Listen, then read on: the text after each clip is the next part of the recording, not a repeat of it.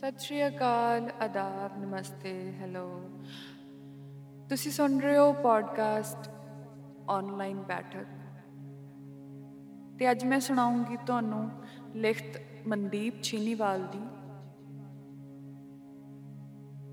ਤੇ ਮੈਂ ਤੁਹਾਡੀ ਆਪਣੀ ਜੱਸੀ ਸੰਗਾ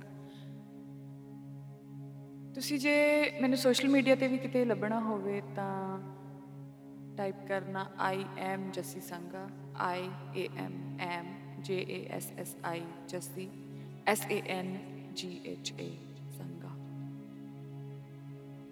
ਸੋ ਸ਼ੁਰੂ ਕਰਦੇ ਹਾਂ ਮਨ ਦੀ ਅਵਸਥਾ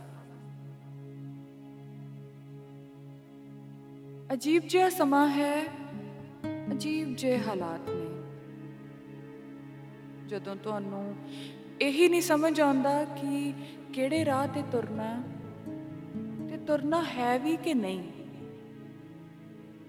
ਜਦੋਂ ਤੁਸੀਂ ਕਿਸੇ ਮਾਮੂਲੀ ਜਿਹੀ ਗੱਲ ਤੇ ਬਹੁਤ ਜ਼ਿਆਦਾ ਗੁੱਸਾ ਕਰ ਲੈਂਦੇ ਹੋ ਤੇ ਕਿਸੇ ਹਲਕੀ ਜਿਹੀ ਗੱਲ ਤੇ ਕਿੰਨਾ ਕਿੰਨਾ ਚਿਰ ਹੱਸਦੇ ਰਹਿੰਦੇ ਹੋ?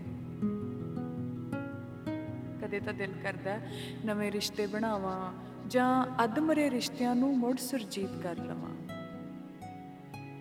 ਕਦੇ ਦਿਲ ਕਰਦਾ ਜੋ ਚੰਗੇ ਭਲੇ ਨੇ, ਉਹਨਾਂ ਨੂੰ ਵੀ ਖਤਮ ਕਰ ਲਵਾਂ। ਕਦੇ ਦਿਲ ਕਰਦਾ ਕਿ ਬਾਕੀ ਰਹਿੰਦੀ ਜ਼ਿੰਦਗੀ ਬੜੀ ਐਸ਼ੋ ਆਰਾਮ ਤੇ ਖੁਸ਼ਦਿਲੀ ਨਾਲ ਜਾਵਾਂ ਤੇ ਕਦੇ ਕਦੇ ਦਿਲ ਕਰਦਾ ਕਿ ਇਸ ਨੂੰ ਅੱਜ ਹੀ ਮਾਰ ਮੁਕਾ ਲਵਾਂ। ਕਦੇ ਕਦੇ ਨਵੀਆਂ ਚੀਜ਼ਾਂ ਨੂੰ ਪਾਉਣ ਦੀ ਖਵਾਹਿਸ਼ ਹੁੰਦੀ ਹੈ। ਤੇ ਕਦੇ ਕਦੇ ਪਾਈਆਂ ਹੋਈਆਂ ਚੀਜ਼ਾਂ ਨੂੰ ਵੀ ਗਵਾਉਣ ਦੀ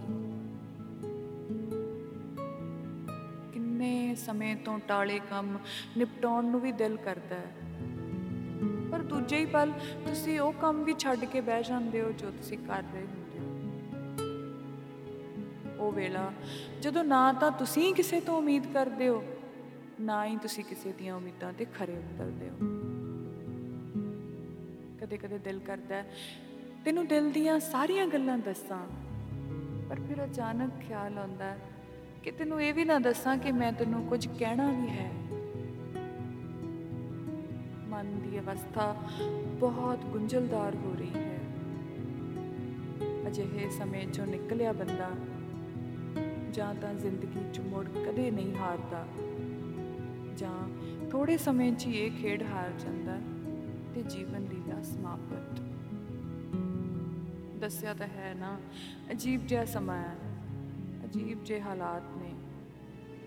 ਜਦੋਂ ਤੁਹਾਨੂੰ ਇਹੀ ਨਹੀਂ ਸਮਝ ਆਉਂਦਾ ਕਿ ਕਿਹੜੇ ਰਾਹ ਤੇ ਤੁਰਨਾ ਤੇ ਤੁਰਨਾ ਹੈ ਵੀ ਜਾਂ ਨਹੀਂ। ਸੁਣਨ ਲਈ, ਧੰਨਵਾਦ।